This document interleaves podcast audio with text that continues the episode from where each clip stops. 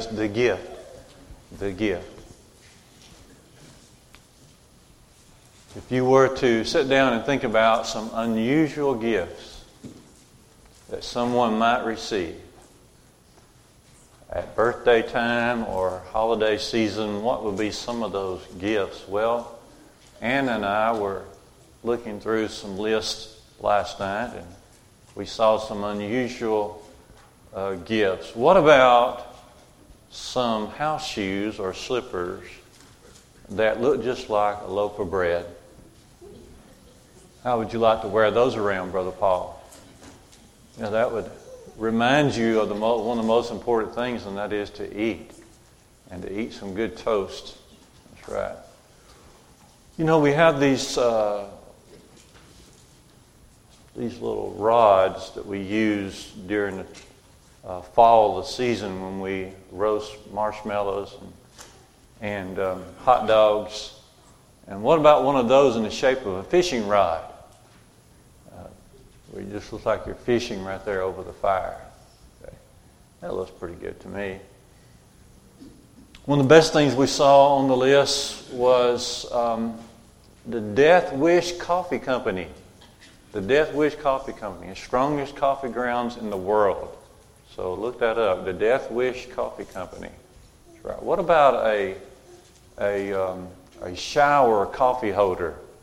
Okay, that might help you coffee not to go cold, shower coffee holder. What about candy canes in the flavor of ketchup? You ever heard of that?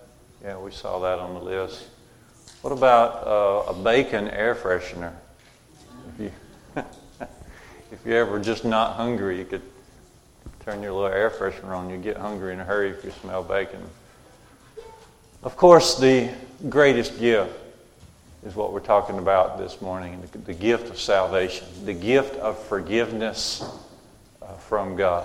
The gift of forgiveness from God. We want to, of course, think about anyone who may have never received this gift. And we also want to think about how this time of the year is a great time to share the gospel from this viewpoint that God has given us a tremendous gift. Tremendous gift. And so let's focus on this gift. This gift. John chapter 4, beginning in verse 10, Jesus, talking to the woman of Samaria, said, If you knew the gift of God and who it was who was saying to you and asking a drink of you, you would ask a drink of him and he would give you living water. She said, Sir, you have nothing to draw with. Jesus said, Whoever drinks of this well shall thirst again. But whoever drinks of the water that I shall give to him shall never thirst. For the water that I shall give to him shall become in him a well of water springing up unto eternal life. Eternal life. The gift of salvation. Ephesians chapter 2, Paul says, verse 8 and 9, For by grace have you been saved through faith, this not of yourselves, it is the gift of God. It is the gift of God. Hebrews chapter 6, verse 4 says that Christians have tasted of the heavenly gift they have tasted of the heavenly gift. We want to do three things together this morning in, re- in regard to this uh, gift. First, we want to describe this gift. We want to describe it. And we won't be able to do a complete, full description of the gift. It takes almost a lifetime to describe this great gift, but we can certainly say enough about it to motivate us. We want to describe the gift. And then, secondly, we want to explore it just a little bit. We want to ask the question well, why is it so great? Why is it so valuable? What makes it so personal? And then finally, of course, we want to remind ourselves how to receive this gift so that we can certainly share this with those around us, those that we love, those who need uh, the Lord. So, first of all, let's see how that we can describe uh, this gift. The gift is a covering. It's a covering. In ancient times, when someone owed a debt, they oftentimes would write that down on a piece of pottery or a stone. And then when they paid that debt, they would, they would take some wax and melt that and cover that stone where it's written. Or cover that piece of pottery where that was written to, to show that that has been paid. And they cover that. They cover that. Jesus refers to our sins as debt, Matthew 6, verse 12. He says, Pray like this Pray, Father, forgive us of our debts as we have forgiven our debtors. See, when God forgives us, He covers our sins. We might remember the Passover from, from the Old Testament times, the, the, the deliverance of God's uh, people. God delivered them uh, through uh, from Egypt, from Pharaoh, and one of the last plagues was the death of the firstborn. But he protected, he covered his own people. He said, You take the blood of a lamb without spot and without blemish, and you take that blood and, and you take some hyssop and you cover your doorpost with that blood. Exodus 12 13 says, has God saying, When I see the blood, then I will pass over your dwelling and not bring the plague upon you. So it is, there is today the plague of sin. 1 Corinthians 5, verse 7 says, Christ is our Passover. Christ is our Passover. Christ and His blood is our Passover. When God sees the blood of Jesus applied to our soul, then He passes over us and will not bring the plague of sin uh, to us. You see, when God forgives us, it's a covering. Psalm 32 and verse 1 says, Blessed is the one whose transgression is forgiven, whose sin is covered. There's a beatitude for you. Blessed is the one whose sin is covered. It's covered.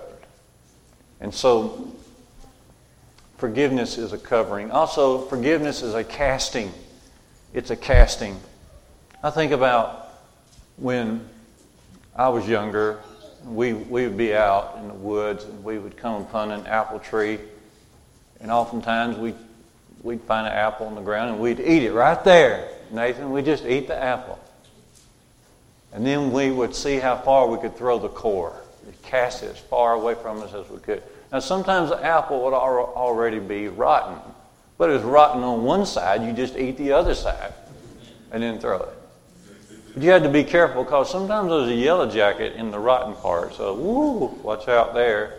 But nonetheless, don't let a good apple go to waste. But then we would throw it as far as we could. It's what God does to our sins. He casts them Isaiah 38 17 says, God cast our sins behind his back, and he remembers them no more. Isaiah 38, verse 17. Micah chapter 7, verses 18 to 19 says, God cast our sins into the depths of the sea. Most of us have done some reading about the, the bottom of the ocean and how a lot of times there's almost like there's not a bottom, there's caves and there's ruts, and to where you, you lose something in the bottom of the ocean, it's, it's really lost and lost and lost. It's just gone. That's what the writer is saying there in Micah 7. He cast our sins into the depths of the sea, and they're, they're gone. They're gone. Psalm 103 in verse 12 says, As far as the east is from the west, so, go, so far God has removed our sins.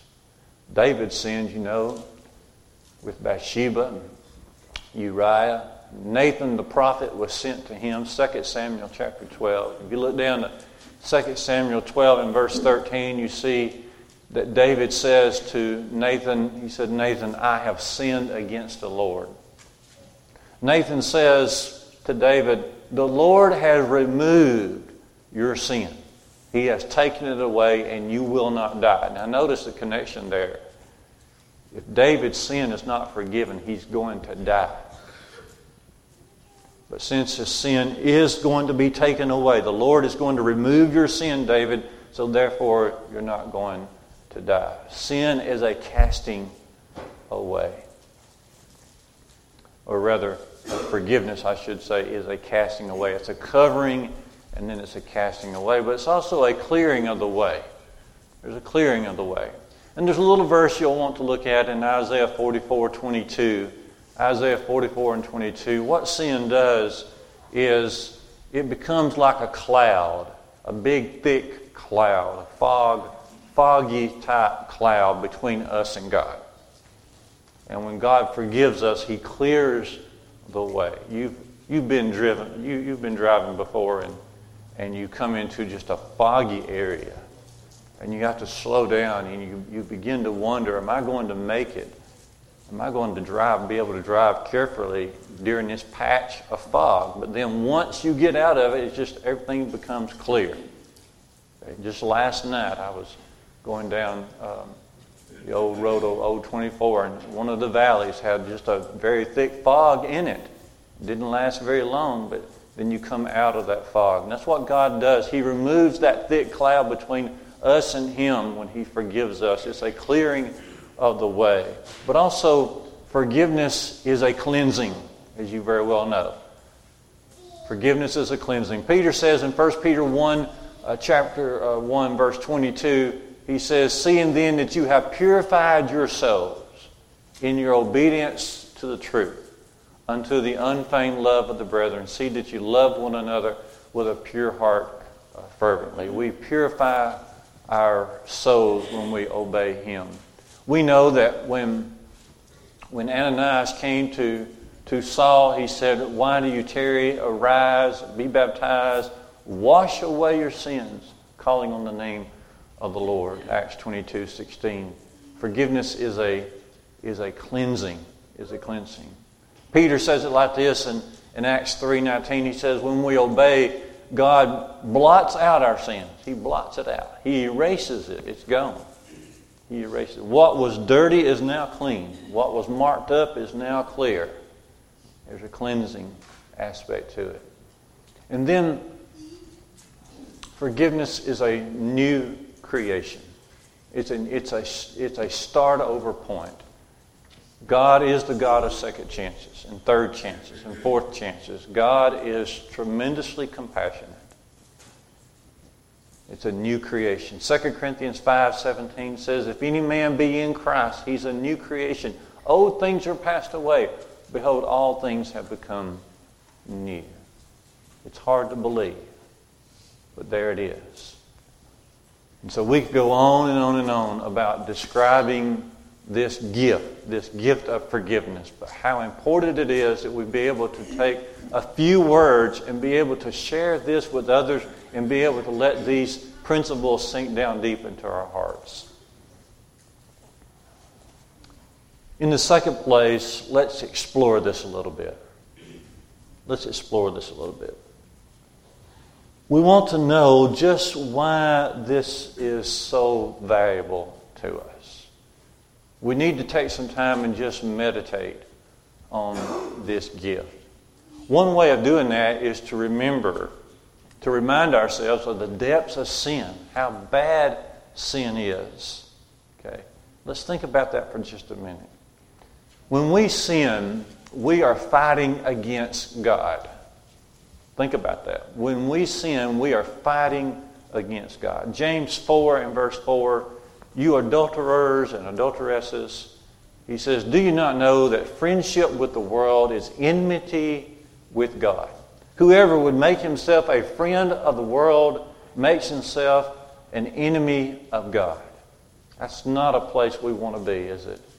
In Philippians chapter 3, 18 and 19, Paul says, Those who mind earthly things, those whose God is their belly, who serve their own self interest, whose end is perdition, Paul said, I say this to you with tears. They are the enemies of the cross of Jesus.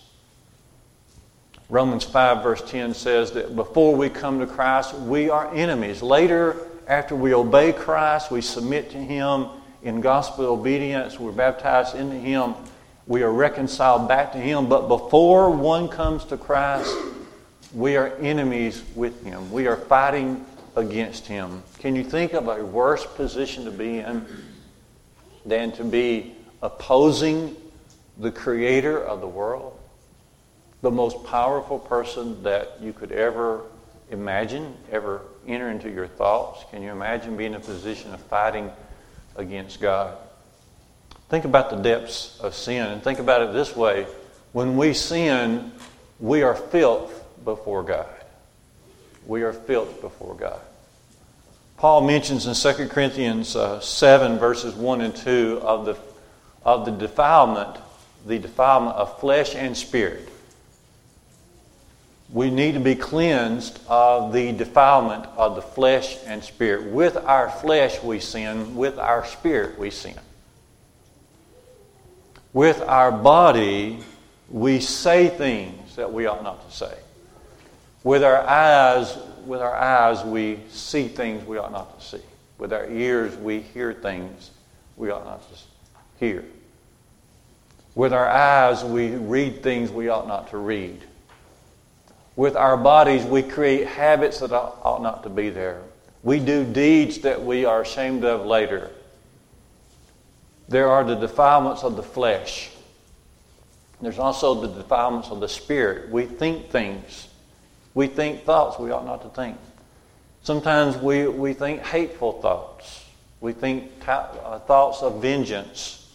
Perhaps our thoughts are, are selfish. Perhaps our thoughts are full of doubt or fear or worry. See, there are defilements of the flesh and spirit. James says in James 4 and verse 8, Draw nigh to God, and he'll draw nigh to you. Cleanse your hands, you sinners.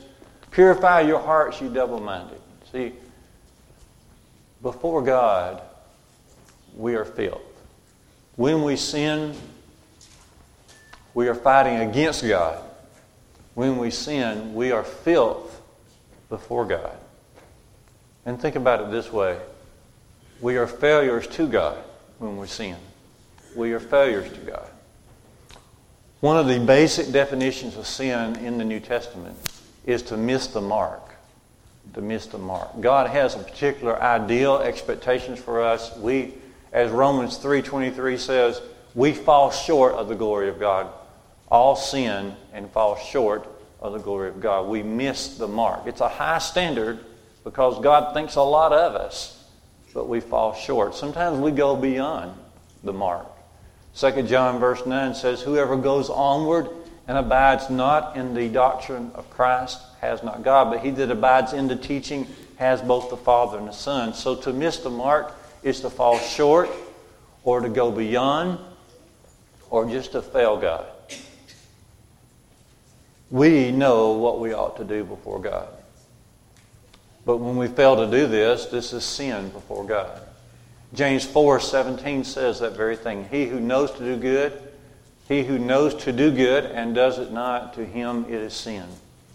Isn't that James? Yeah, James 4, uh, verse 17. Can you think about that for a minute? Think about being a failure to God. That's what sin brings to our life. Think about the time wasted in sin, the time wasted. Think about while we were in sin, the people that were lost. Think about influence being destroyed because of our sin. Think about the children who are now confused. They have no idea what to do with life because of sin. Time wasted, people lost, influence destroyed, children confused, failures before God. But the gift of forgiveness says, God says, I will forgive you of every bit of this if you will but come to me, if you will submit to me. It's hard to believe. but it shows us the enormous size of God's heart. If you want to be able to measure the size of God's heart, here it is. Here's what we look like to God in our sin, but He is willing to forgive us every bit of it. That's what I mean by exploring the gift. And before we leave that idea of exploring, think about it from God's standpoint. Forgiveness is not, not about who we are. Forgiveness is not about who we are, it's about who God is. Let's remember this. It's not about who we are, it's about who God is. We can never be good enough to deserve God's goodness. We can never do enough to earn God's love. It's all about Him, you see. Now, Ephesians 2 and verse 4 says, God is rich in mercy. And He has a great love wherewith He loves us.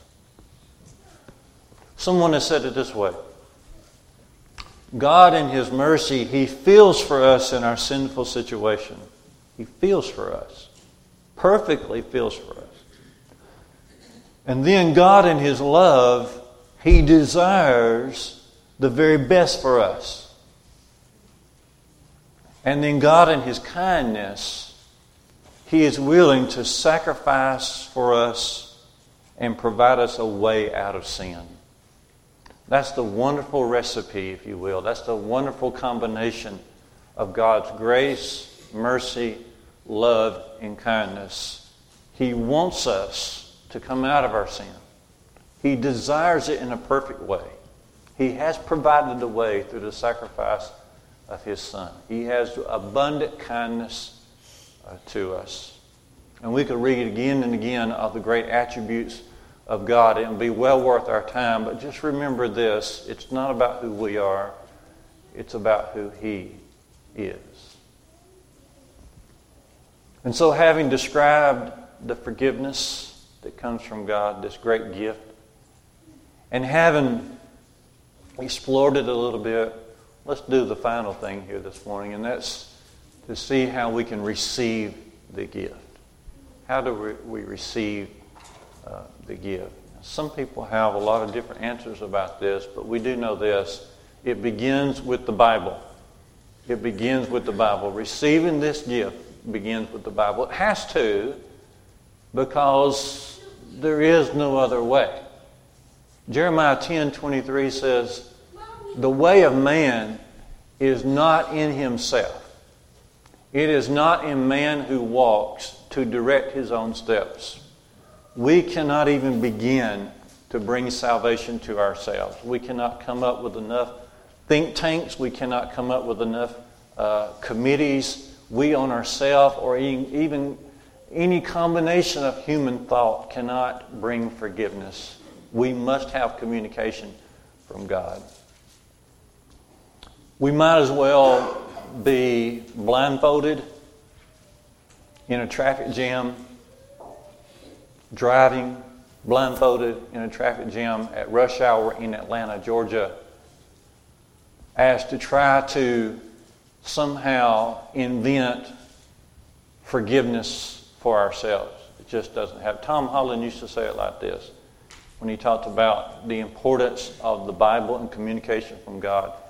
He said, Think of a blind man in a dark cellar looking for a black cat, and he's not sure that cat's there in the first place. He said that's just how utterly lost we are without communication from God. You see, the gospel is God's power unto salvation, Romans 1 and verse 16. James says in James 1 in verse 21, we are to receive the implanted word which is able to save our souls. When the word is implanted into our hearts, that's when we have an opportunity to be saved from our souls. The devil knows this because Jesus explains it in Luke 8, 11, and 12 that when the word comes into our heart, the first thing the devil wants to do is to get that word out of our heart lest we should believe and be saved. 1 Corinthians 15, 1 and 2, Paul says, I declare unto you the gospel which you have received, wherein you stand, by which you are saved if you hold fast to the Word. It begins with the Bible. This forgiveness, being able to receive this gift, begins with the Bible. And then from there, we must talk about the blood of Jesus. The blood of Jesus. Hebrews teaches us a lot about this. Hebrews 9:22 says that without the shedding of blood, there, there can be no remission of sin. That's God's wisdom, that's God's way. Without the shedding of blood, there can be no remission of sins. But Hebrews 10 and verse 4 says that the blood of bulls and goats cannot bring that forgiveness. It's impossible. And so we look for another way. The only way is through the blood of Jesus. Looking down to Hebrews 10 and verse 19, notice that we're able now to enter into the holy place, have access to the holy place because of the blood of Jesus. In other places, we read in Colossians 1 19 and 20 that through the blood of Jesus, the blood of the cross, peace can be made with God. Because of the blood of the cross, peace can be made with God. In 1 Peter 1 and verse 19, Peter says, We're not redeemed with corruptible things such as silver and gold or the traditions of man handed down from generation to generation, but he says, We are redeemed with the precious blood of Jesus as of a lamb without spot and without blemish. You know the importance of the blood. Notice in Ephesians 1 and verse 7 In Jesus Christ, we have redemption through his blood. That is the forgiveness of our trespasses according to the riches of his grace. And notice that in particular. We can have the forgiveness of our trespasses through his blood. And this is all according to the riches of his grace to receive that gift, we had to have the Bible. God has granted that to us. We had to have the blood of Jesus. God has granted that to us as well. But then the next step along the way is belief. Belief. All of this is meant to bring a great deal of, of heartfelt, deep down committed faith uh, in our souls. John 8 and 24, Jesus said, Except you believe that I am He, you shall die in your sins. Think about that for a minute. Except you believe, you shall die in your sins. That's why belief is so important. It starts right there. It starts right there. Romans 2 and verse 4 says, The goodness and kindness and long suffering of our God leads us to repent. That belief in God leads us to, to repent, to, to want to change our ways and to submit Uh, to him. John 20, 30, and 31, we read, Many other signs truly did Jesus in the presence of his disciples, which are not written in this book, but these are written that you might believe that Jesus is the Christ, the Son of God, and that believing you may have life in his name. So all of this that we that we learn about, all of this about sin, this importance of forgiveness and the greatness of forgiveness and how personal it can be to our lives. All of this is to create within us a heart of belief. It's a strong belief, it's a true belief. James 2 and 17 says that faith without works is dead. But the reverse of that is very much true as well. That faith with works, faith with submission, faith that leads to submission, faith that leads to repentance, faith that leads to confession, faith that leads to commitment, faith that leads to obedience, faith that leads to us giving our lives uh, to Christ, uh, that is very much alive. The type of faith that will do that is a faith that is alive. And that's the kind of faith we want. And then there's baptism. There's baptism. It brings the cleansing of the soul, as Peter says in 1 Peter chapter 3 and verse 21. The light figure now, even now, does baptism uh, does also now save us. Baptism does also now save us. It's not the putting away of the filth of the flesh. It's not a cleansing of the flesh. It's not, it's not removing physical dirt from our physical body, but rather there is something that's filthy. There is something that has been perverted. There is something that is twisted, and that is our soul. Because the reason it is twisted and perverted is because of sin. But baptism is a part of that cleansing. Not the putting away the filth of the flesh, but there is something that's dirty. But it's the appeal to God for a good conscience. When we obey God through belief and repentance, confession, and baptism, then we can know that He is giving us that good conscience, that, that forgiveness that allows us to have that good conscience, that, that clear confidence before God. And so, all we wanted to do this morning together is simply look at describing this gift, explore it just a few minutes, and also see well, how do you receive this gift? How do you receive it? I think about that little boy on the movie Polar Express. The little boy that's lonely, hasn't had much in his life, little Billy. And little Billy sees on the little conveyor belt, he sees a gift, a, a wrapped box. It was up to me this morning, I'd have a big wrapped box up here just to keep this in our thoughts. But little Billy sees this gift, and he sees his name on it. And he just jumps and he just grabs it and he hangs onto it, and there he goes down the little conveyor belt. He will not let go of that gift.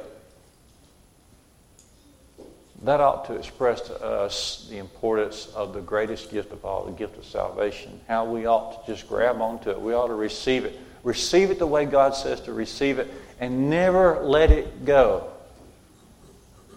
There are some folks who have received the gift, but they took it back to God.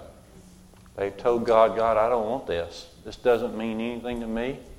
You ever had a gift that way? I have. I have. I'm not ashamed to say it. I'm going to say it right here. Okay? I'm putting my life on the line a little bit because it involves my older sister. But when I was at Faulkner University,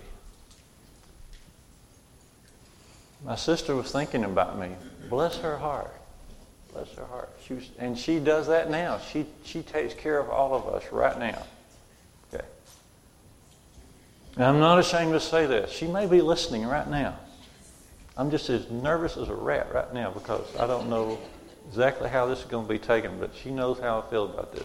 She sent me a sweater in the mail, which I, you know, when you're cold, you like a good sweater. Larry knows about this. Some of the worst sweaters in the world right there in his closet.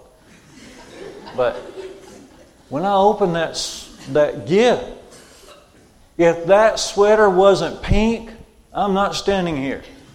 My sister sent me a pink sweater, and I, and I, I had a gift. I had a wrap gift, and I just took it into the Bible class where all the guys were standing, and they, I unwrapped that gift right there in front of all the other guys, a pink sweater, and I tell you what, I had, I had to talk to my sister about that. Here's a gift the gift of salvation. It ought to mean the most to us. It ought to mean so much to us that we'd want other people to have it. And we never need to let it go. Let us not take it back to God. Let us value that gift from here on out, forever and ever we can assist anyone with this gift of salvation. Won't you come and receive this gift and never let it go right now as we stand together, as we